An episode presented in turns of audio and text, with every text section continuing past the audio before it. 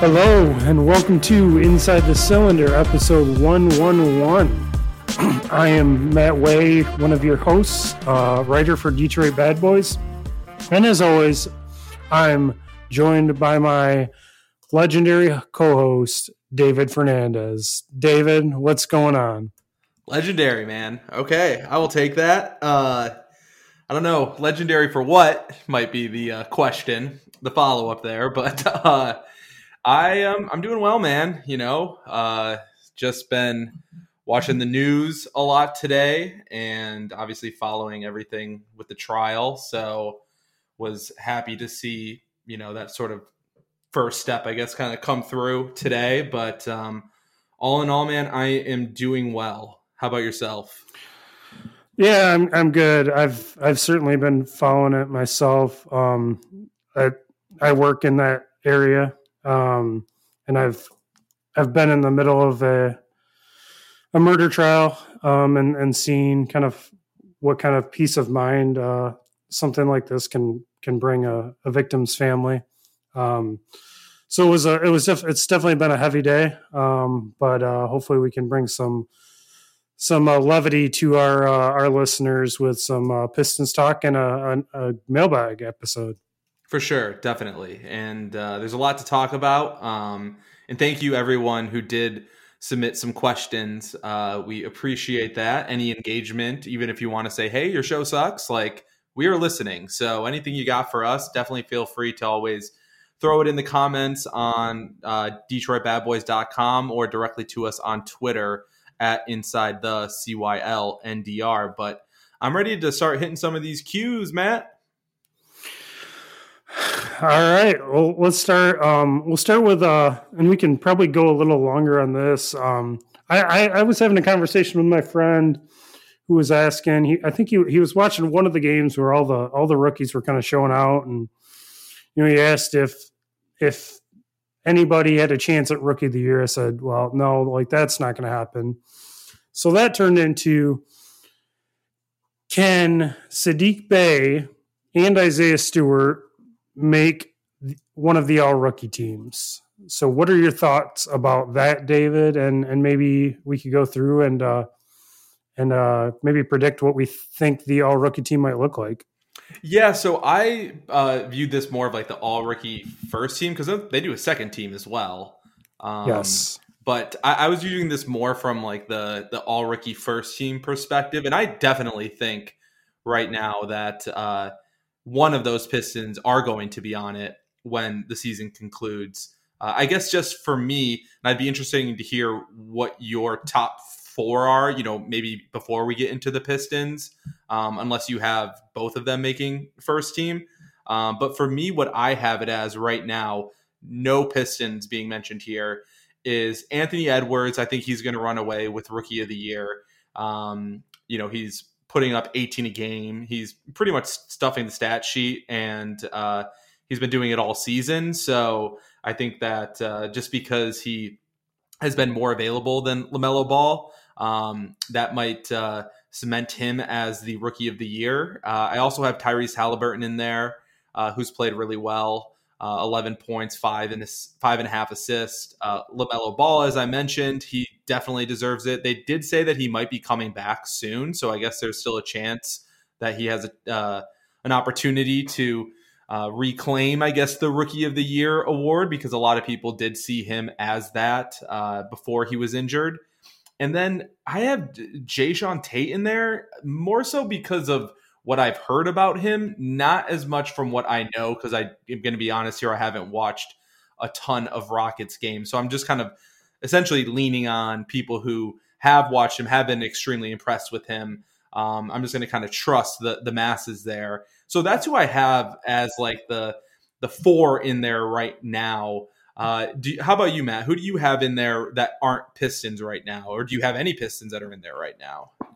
So I am a big Jae'Sean Tate fan. I think he definitely deserves to be first team.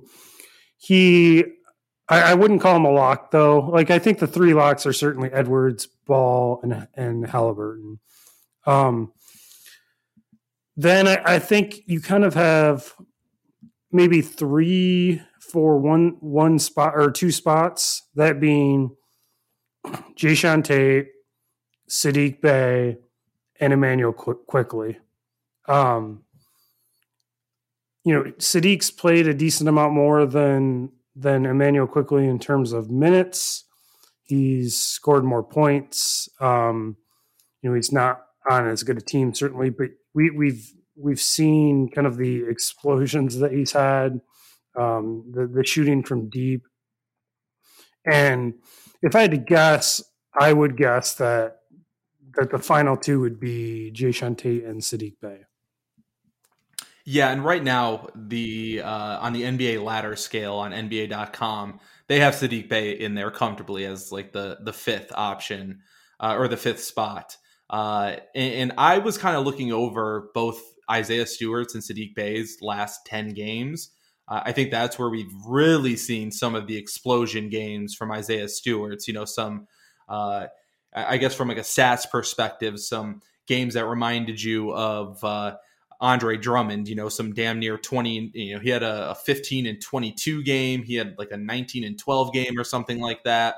But over his last 10, he's at 11.5 points, 10 rebounds, shooting 64% from the floor, 50% from three. He's really, really come on strong here as of late. And I think part of that has to do with him getting more nods in the starting lineup, with Mason Plumlee having sat a majority of these last few games over the last couple of weeks.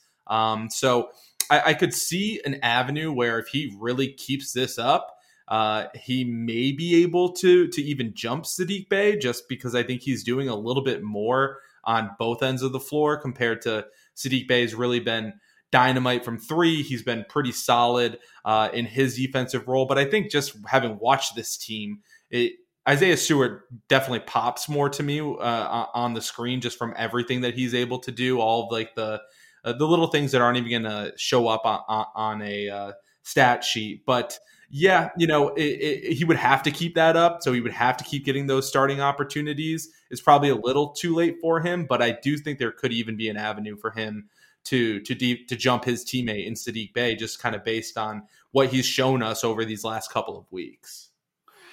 Yeah, and if they win some more games, and Stewart keeps playing like he has, like not just the numbers, but if you watch him, like his defense has just been incredible. It was incredible the last night against the Cavs in that win. He's becoming like a legitimately good defender as a rookie, which you don't see a whole lot except for like the truly great players in the draft, the truly great rookies. The one avenue, I think, if he continues to play well and, maybe the voters are just going to say, you know what, like these two young Pistons have just been awesome this year and let's put them both on. I could see that sort of sentiment from voters. You get some weird rationale from voters. So something like that, I think, could play a role. I still think that it's going to be – Emmanuel Quickley has been quite the story, even though, he hasn't started like those two have. I don't know that he's had as consistent an impact when he's been on the floor. His early start was great, but he's got that New York glow about him, so that's certainly going to help him there. So it's going to be interesting though. I think whoever doesn't get on the first team, or even if neither of them get on, I think there's a strong likelihood that they're both on at least the first and second teams. Let me ask you this: who is your Pistons Rookie of the Year? So my Rookie of the Year in terms of value, like value added this year, that's kind of how I look at these awards, would be Sadiq Bey. I'll tell you, I'm getting more to the point where if you made me choose one of them, I'd probably choose Isaiah Stewart, which is crazy maybe, but his prototype, what he's kind of turning out to be and what he could be, is just, to me, just a really, really, really high level center. And I think his skill set has the potential to be less replaceable than Sadiq's. That's fair. I mean, it's a good problem to have. I think the problem for Isaiah Stewart is just maybe the amount of games that he's been able to impact compared to Sadiq Bey, who's really been have had a long look here in the starting lineup now for quite some time now, for the last few months. And his numbers, you know, and these things do come into play when it comes to the voters and stuff like that. You know, Isaiah Stewart isn't going to be able to like hop him in points per game, and sometimes that's really what these like rookie awards come down to, is like who's scoring the most. So I don't necessarily, as I said, I could see an avenue in that happening. But I mean, it's just kind of hard for me. I'm definitely going through some recency bias for sure here, just because how much Isaiah Stewart, as I mentioned, has popped in some of these last few games. And just as you mentioned too, Matt, just some of the things that aren't going to even show up on a box score, just his defense, his ability to know where he's supposed to be, his strength down low, his ability to rebound, you know, understanding his size, all the stuff that he's been able to do, both on defense and on offense, being a really nice option for Killian Hayes. It's just really, really stood out to me recently. So I think I am kind of going through that. But Sadiq Bey has had, you know, he's already been player of the week in the Eastern Conference, right? He just went off the other night and went 6 for 6 from three in the first quarter. So he definitely has these sort of explosive outings as well. It's a good problem to have.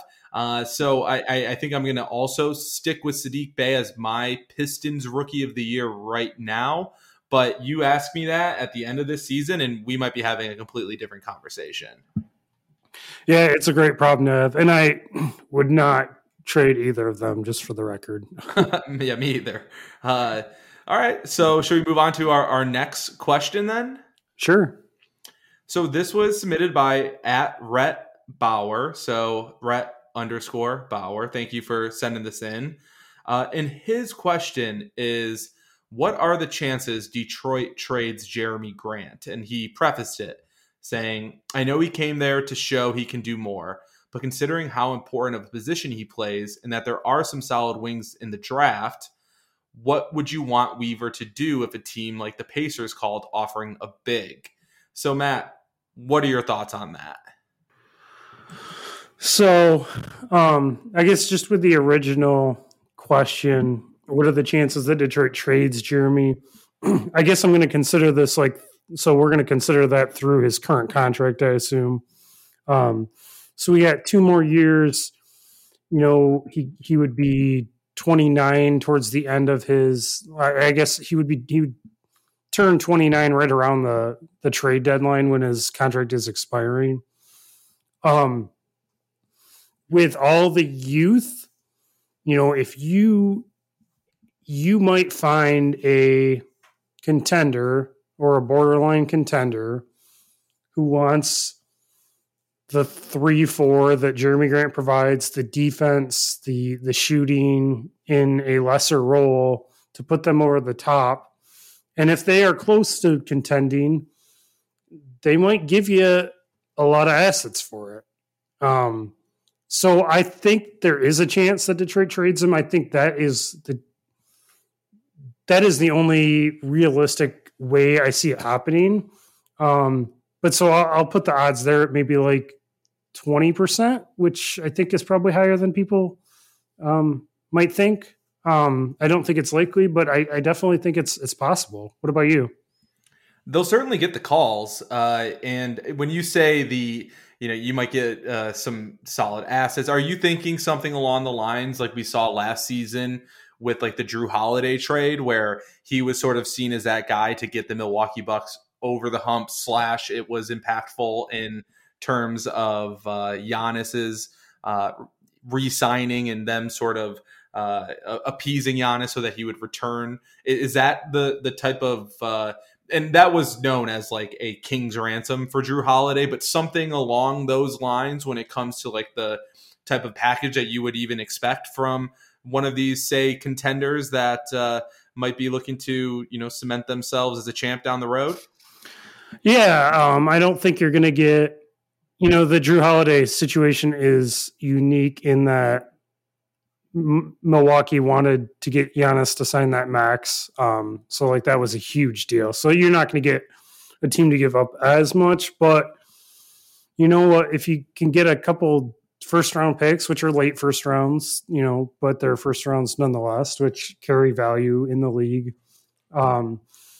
You know, and then maybe a young player and then a solid player that better fits your timeline. You know, a guy who's 24, 25 and can just provide you with good value as a role player and is on a good contract. Like that's the sort of deal that I would see Troy Weaver being able to pull the trigger on. Yeah, I could see that happening, especially if we do fast forward a couple of years and then you really kind of see where your team stands from, you know, their ability to contend moving forward, because obviously we're not going to highly doubt that you'll be talking about the Pistons as true contenders in the next couple of years. So I could see that happening. I guess for me, just in terms of a value contract, Jeremy Grant has one of the best contracts in the entire league.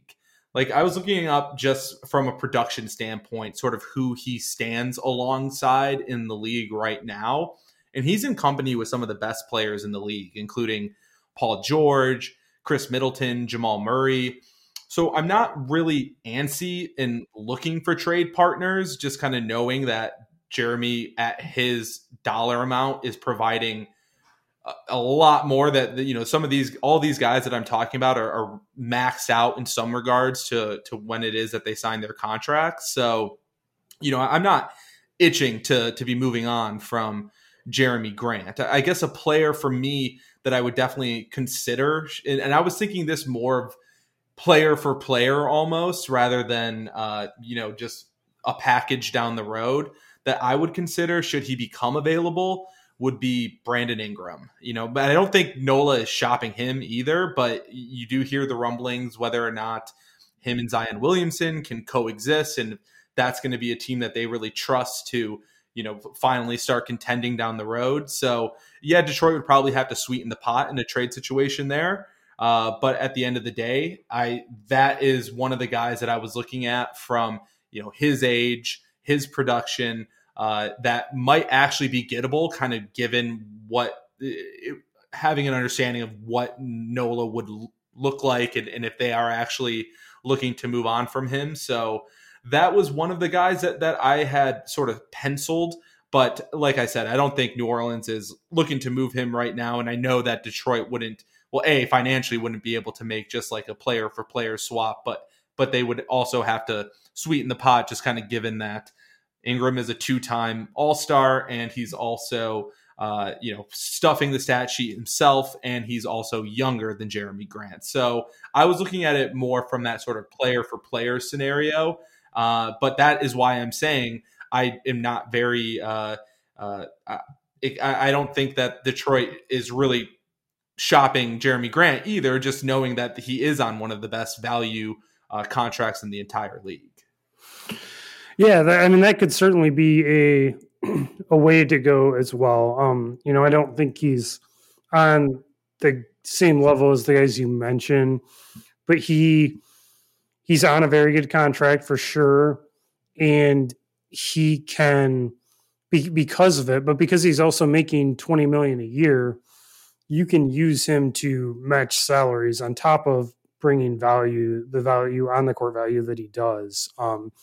So if there becomes a point in a couple of years where you're really happy and there's a guy who's available that you're not going to get in free agency, you know, trading Jeremy Grant may make sense in that scenario too. I hadn't thought about that, but I think you're absolutely right.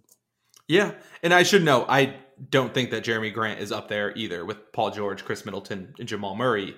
I should note that, but I was just looking at it more so from what is their production at right now? And then what are these guys making? And I was just looking across like the stats and it's like, okay, wow, he's in some very, very impressive company. Now some of those guys or all those guys are a bit more efficient than Jeremy Grant. So that matters. But at the end of the day, I think it's just a testament to how good of a contract that is that Troy Weaver was able to sign Jeremy Grant to. And part of it does have to do with the fact that Grant did want to come here and be the guy and play for a city like Detroit. So I couldn't be happier with that acquisition. And, it's certainly possible. I think that sort of 15-20% mark that you had mentioned for the likelihood that he gets moved is probably about right. But right now I'm just happy having him and happy, having him be a part of this team for at least the next 2 years.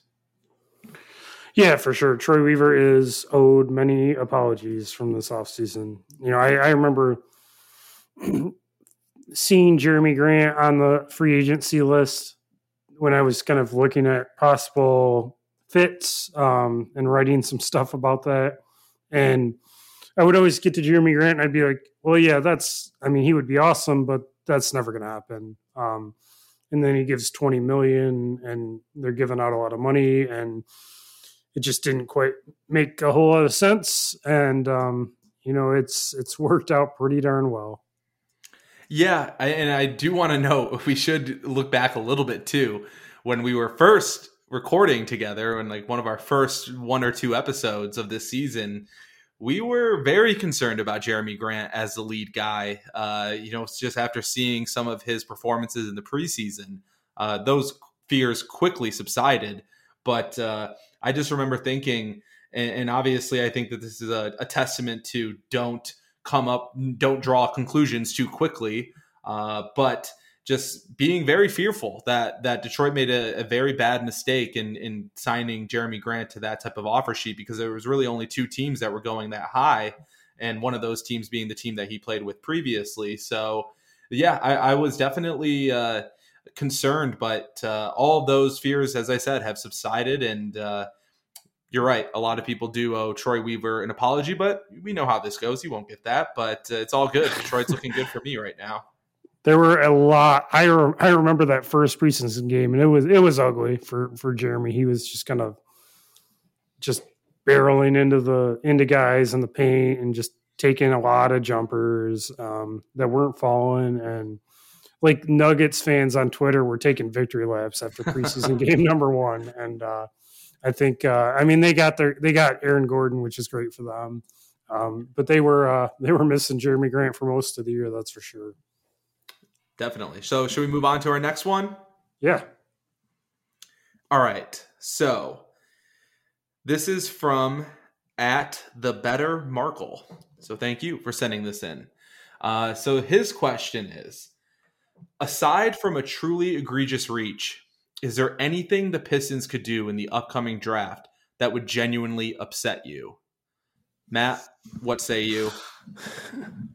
Great question. Thank you for the question. I guess it depends on what you call like a truly egregious reach. Everybody's going to have different opinions based on what the pick is. I assume that people think that if the Pistons have the number one pick and they don't take Cade Cunningham, it's an egregious reach. Like, that would definitely upset me. That's kind of number one.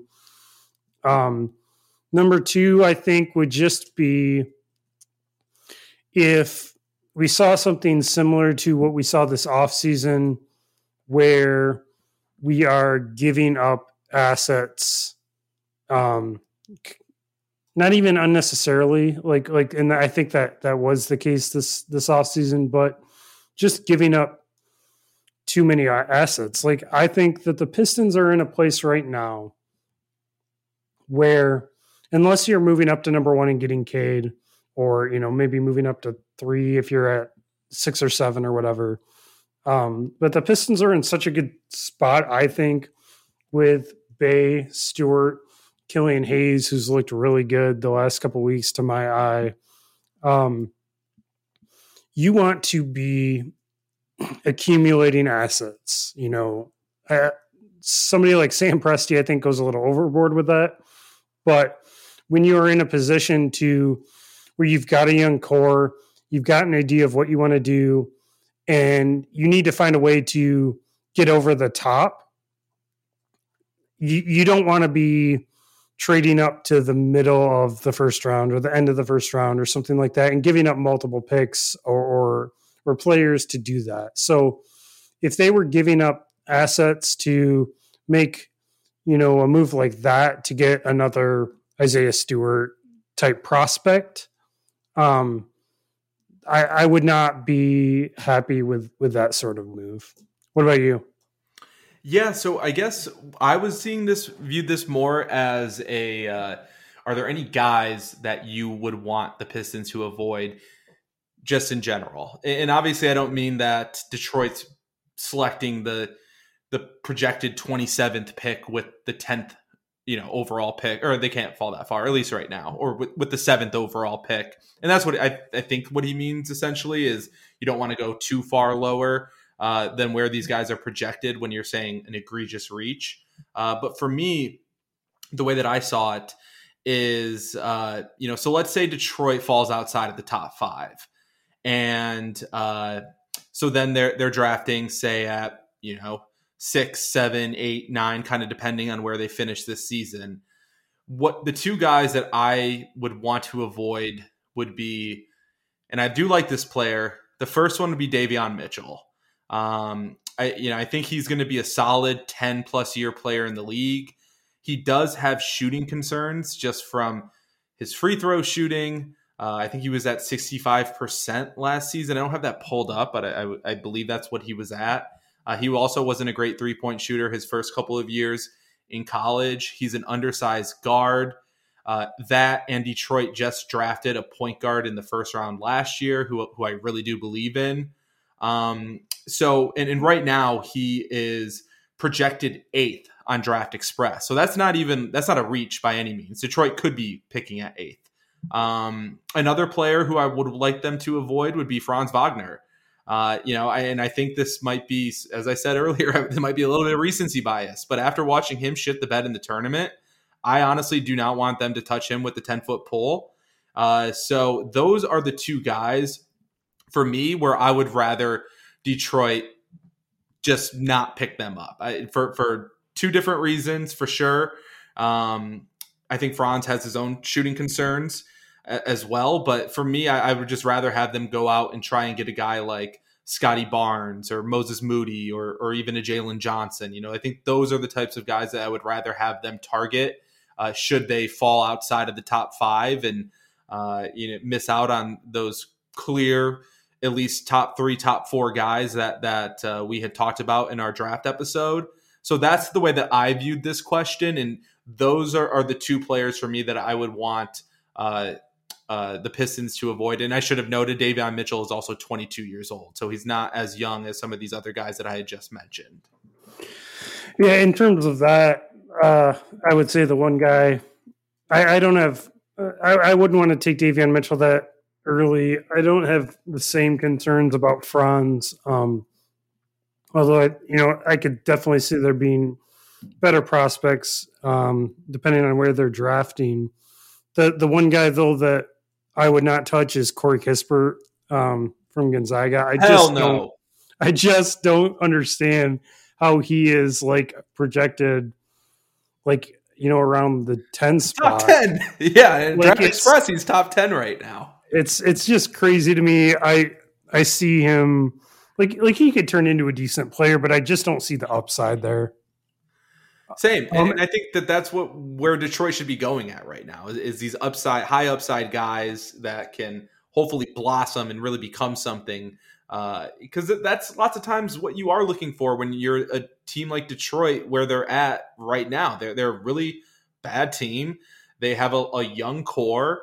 And you're hoping for guys to really pop, because right now it's pretty clear that they don't have the guy. So you're really hopeful that they do stick in the top 5, but some of those other guys that I mentioned do have the there is a possibility where they do pop and they do become one of those go-to guys that you can rely on for years to come. And I don't see it out of Kispert, and I don't see it out of Wagner, and I don't really see it out of Davion Mitchell, although I do think he's going to be a really good player in the league. Yeah, and so just to kind of add to this, the other more general thing that would upset me is if they clearly go, say, fit over, potential or just prospect value. I'm not a fan of going fit until you're looking at the end of the first round, or if you're a good team, you can certainly look for fit. Like, that makes sense. But that and there's research out there to support it that choosing fit over just pure value is just not a good way to draft. So something like that would not like anger me, but it would make me a little upset that they did that. But that's, it's hard to sometimes judge that until you hear kind of the rationale for the picks. I completely agree. That would be concerning, just because right now fit for sure for Detroit does not matter. Like, there's so many holes with this team that you could swing that any way you want to go and say that this guy might fill a particular void. But at the end of the day, I think you and I are both on the same page here where it is really more about potential. And that's why with a guy like Davion Mitchell, he is 22 years old. He is probably more ready now to play than some of these other guys, but maybe he's, everything that we saw from him throughout the tournament and his last season as Baylor is really what you're going to get out of him in the league. And it would definitely move the needle for some teams. It would probably, Detroit just wound up with him. They would probably be a better team, but this isn't the type of needle we need that needle to be moved much further. If we're talking about Detroit being anything of a real competitor in the next 3, 4, 5 years. So that's where I completely agree with you, is that you really do need to find one of these guys. And they just, I don't think that they have that yet. Although we're both very, very high on Stewart, Bey, and then Killian Hayes with everything that we've seen from him the past couple of weeks. Yeah, totally agree. And I know, like Laz mentioned it on, I think it was the Pistons versus Everybody pod. Like, you don't pass up on Evan Mobley because you have Isaiah Stewart. You don't pass up on Cade or one of these wings because you have Killian Hayes. Like, that's just not what you do. And I think we're clearly in agreement on that. And I don't think Troy Weaver would do that either. So I don't have this like fear in me that he would do something so silly. No, me either. That's why my concerns are more kind of general, especially with the value, like giving up assets. That's my biggest concern, because we've seen that last offseason. This is certainly a different offseason, so you'd like to see a different mindset. For damn sure. Now, Matt, I'm going to ask you this, and I know this was kind of a hot button take, or not button. Well, this was a hot button take, I guess you can say, that was being digested on Pistons Twitter today.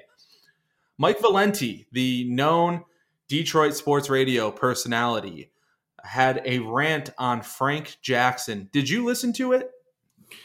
I didn't, so I'll let you take the lead on this one. I listened to it, and I can boil down to just this one sentence. He essentially just said that he wants him out of town because he's been playing well. And he is essentially single-handedly, in Valenti's eyes, derailing the Pistons tank. As he's called him, he's a try-hard. He's the most try-hard guy that the Pistons have, which I, A, don't even believe in. B, I don't think that's a bad thing. And he just went on. It was 12 and a half minutes of him saying that he wants to give Frank Jackson the boot. It was really, really, it was just the most hot takey type of segment that I've ever heard. Really going at Frank Jackson, not as an individual or as a person or anything like that. Just kind of putting like the entirety of the Pistons winning a couple of their last games on Frank Jackson's shoulders. Although he has played well, I don't think that that's the case either. But it was something, there's a reason why a lot of people were like, shut the hell up, Mike. You have no idea what you're talking about. So I cannot stand Mike Valenti. I try my best not to listen to him. I see clips about him every once in a while. To me, the only thing that Mike Valenti is good for is like Schadenfreude. Like when he, the epic Notre Dame rant from, what is it, like 15 years ago, probably now, where he just had a complete meltdown on the air. Like, that's the Mike Valenti content that I enjoy. He doesn't know basketball. He doesn't frankly know sports that well to me. Like he follows it, but it's not like he's some great, analytical mind of any sport. He has made a career on being this like giant troll who, he's very good at what he does, but it is what it is. Like that's who he is. He infuriates half of the state of Michigan because he, is obviously a huge Michigan State guy and has a great disdain that he doesn't attempt to hide for Michigan, which is, whatever, like that doesn't bother me.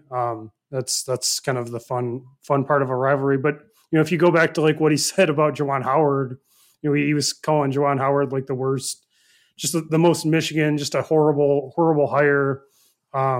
Clearly not knowing anything about really what Juwan Howard's done since he was in the Fab Five or since he began his coaching career. That was, so I just don't put any stock into what Mike Valenti says.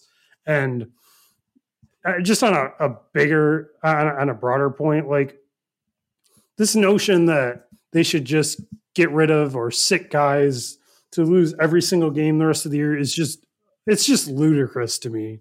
Like, you do not want to just purposefully try to lose to create like a losing culture among your young guys. And Frank Jackson, frankly, is a guy who's played so well that you might want to bring him back, and to just cut him for no reason other than to lose like what, one more game, two more games at the most. It's just totally nonsensical. It was nonsensical. It didn't come from any, grounded reality to where it's someone could have the thought that, hey, there's a guy that is young, that is making the most of his opportunity, that is playing well and trying hard, even on a bad team, is thus like bad for that team. That just doesn't make any sense at face value. So, I guess we don't have to go too much more into it, but that does bring me to a question that I had received from actually the my old co-host here on Inside the Cylinder, Joey Mack. He had me and him were having a conversation about what it is that Frank Jackson's next contract would look like. Now, this I haven't looked too much into, and I guess I wouldn't want to just position this as, hey, let's look at Detroit's cap situation. This is more of like what is his next contract going to be, whether it be with Detroit or not. But yeah, did you have any thoughts on what you think Frank Jackson might be getting in the offseason? I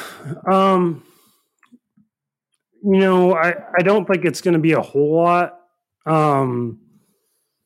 You look at, he's not a starter. He's a guy who is going to come off the bench and hopefully shoot you into some games. Might shoot you out of some games. The shooting, it's been great, but it's still not like some enormous sample size where we know that Frank Jackson is just a great shooter and he's going to be a great shooter over his career. So I mean, I'm almost thinking like he might get a prove it sort of deal, like 1 year, $5 or $6 million, maybe $7 million. Maybe you give him 2 years. I just don't see a whole lot more than that. And really that works to the Pistons' benefit, I think, because I think he's a guy that really fits what they need with shooting and just playing the off ball guard position. So I think they'll be able to get him for cheap. And frankly, I expect them to sign him this offseason. I completely agree. And I was looking at some of the guys that, and the one thing that's different for both of these guys is, well, A, their roles are different. They're older than Frank Jackson, but I looked at Reggie Bullock's contract, for instance. He had signed, his last contract was a 2-year, $8 million contract. He's the guy that you bring in off the bench and you hope he is hot and provides the spacing that you're looking for. I looked at Bryn Forbes. He's knocking him down from three. this year. That might have something to do with the Milwaukee Bucks. But he's on a 2-year, $5 million contract, another guy that's coming off the bench. I think the high end of this would be what we saw from Luke Kennard. He's got a 4-year, $41 million contract, so roughly $14 million per year, but they weren't looking at Kennard as strictly like a shooter because he's shown that he can be more than that. So I'm in the same boat as you where I'm thinking that he's going to get a prove it type deal. Maybe in the same similar vein that we saw from Josh Jackson, you know, could be something along like the 2 years, $10 million range. But you're right. There's something to say about Frank Jackson's looked awesome. He's looked really, really good. I think in his last 3 games, he's scored like 16, 17, and 19 points or something like that. I know he's been scoring more than 15 points per game. But it's not just a small sample size. It's a small sample size within the season alone. Like this is something that's been new since, you know, the new year. It hasn't been something that we saw from him at the beginning of the season, at least consistently. So you don't really know all in all what you have in Frank Jackson. You hope that he keeps it up, but should he keep it up? Then you're definitely filling a need in Detroit, because I don't think they're going to be bringing back Wayne Ellington next season, obviously. And I think that he sort of fills that role as that shooter off the bench that you try to get going as soon as he hits the floor. So I don't see him getting a massive like 3-year, $21 million contract or anything like that. I think if anything, it's going to be a 1 or 2 year prove it type of deal. Yeah. I mean, if it could happen if Troy Weaver and Dwayne Casey really like what he's brought, really believe in him. You know, Justin Holiday this past offseason, he's a lot older, but he was also a lot more proven, so that maybe cancels each other out a little bit. But if you really believe in him, you know, Justin Holiday got a 3-year, $18 million contract.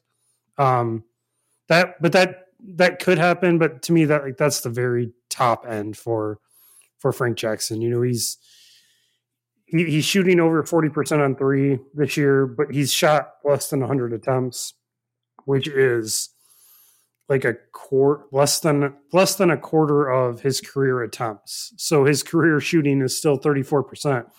That's probably more in line with what you're going to expect from him. You know, hopefully this improvement is real, but you need to see it more or over a larger than 90 3-point attempt sample size. Yeah, and that's the reason why he's playing so much right now, because this is the time where you're going to evaluate what you have in some of these guys before you hit the offseason and decide whether or not you're going to be, you know, signing these guys to their next contract with the team or letting them walk off and into free agency and sign with another group. So there's a reason why. And as I mentioned, and as we had talked before on this show, if he is able to keep this up, he is filling that hole. There is a hole, you know, there is a lack of shooting on this team. You see it pretty often. Like you see issues with the spacing. You see guys that not consistently being able to hit.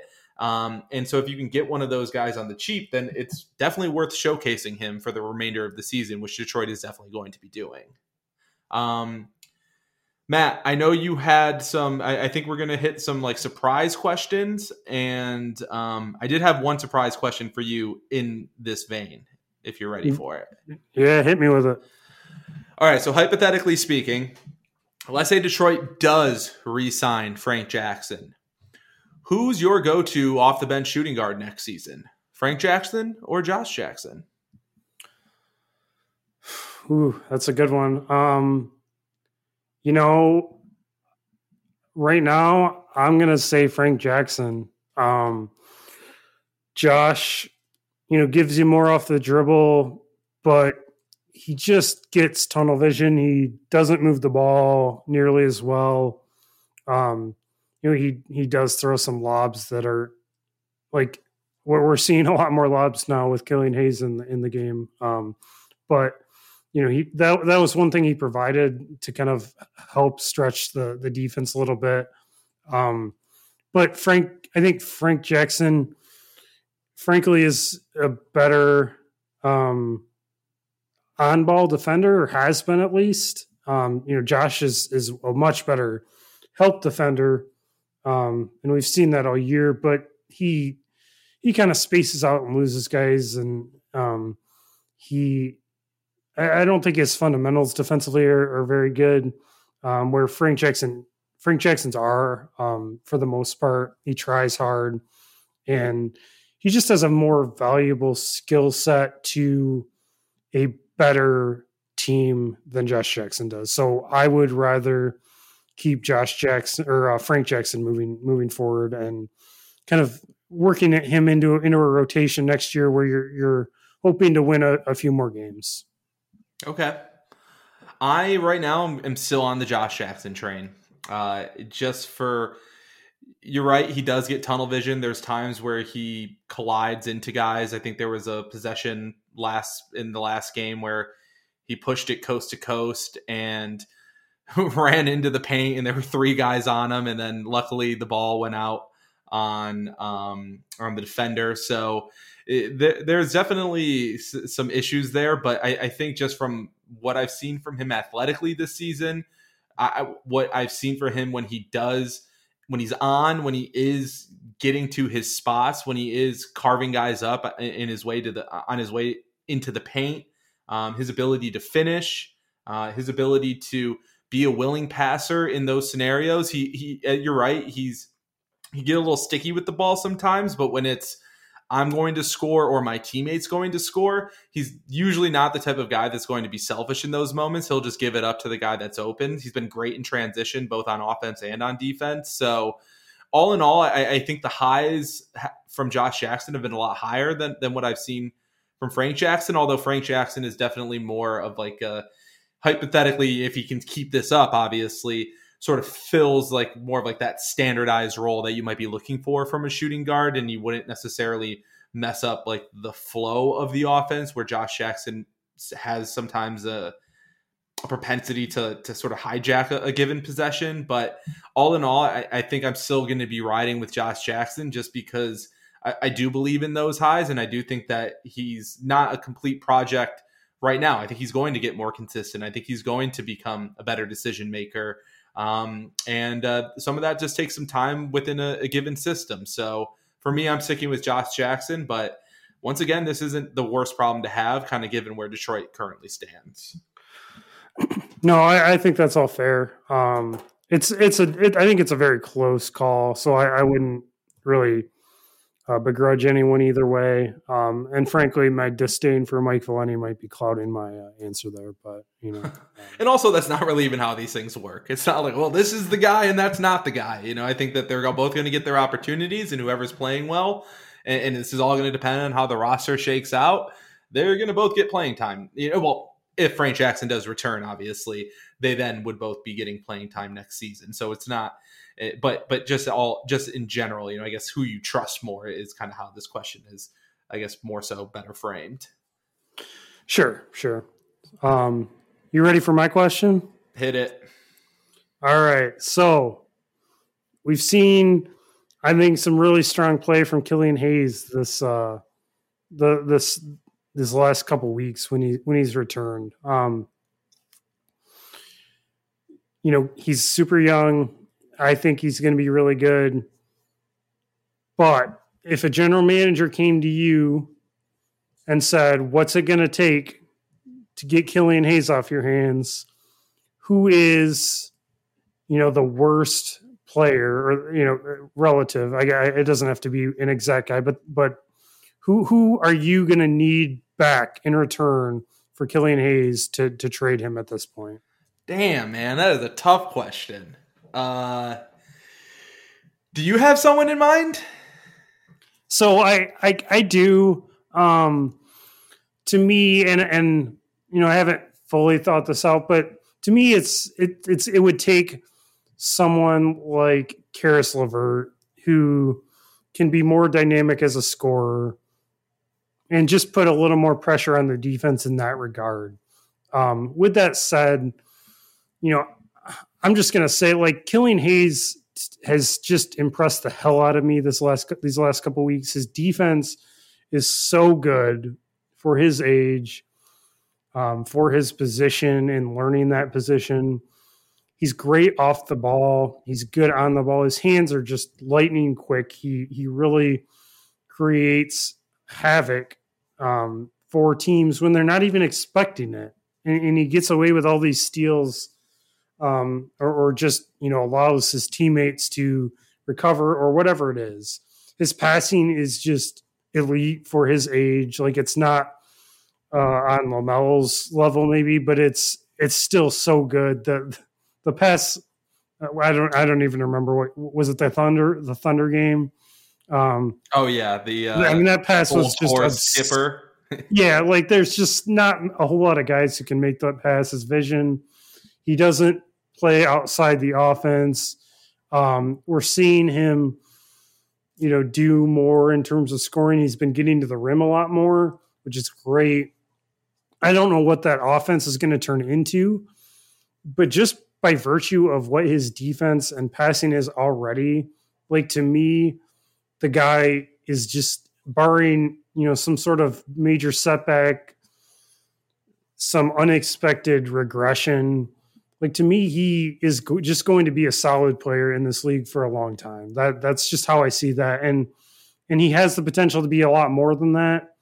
And so I'm going to need a guy like Caris LeVert, who has proven to score the ball, put pressure on the defense in different ways, in ways that the Pistons really need to take pressure off guys like Jeremy Grant. And I don't even know that I would do it for Caris LeVert, but it's going to take, I think, at least that sort of player for me to get rid of Killian Hayes.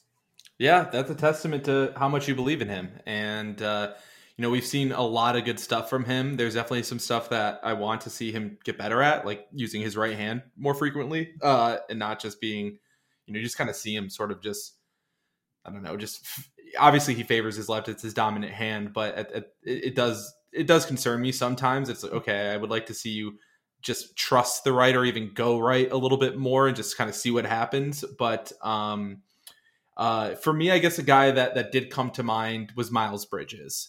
And he's never been a crazy stat stuffer. His career 10 points per game this year. He's only up a tick, but he has just shown a lot. But on both ends of the floor, he's a solid rebounder. He's not great. He's been better with the ball in his hand so far this season. He's shooting career high, damn near 40% from three this year. You know, we all know the dunks and the insanity that he can provide on any given night. But he's a guy that I think is going to get better than where he currently stands. And I don't think that the Hornets would be looking for Killian Hayes, seeing how they have LaMelo Ball, obviously.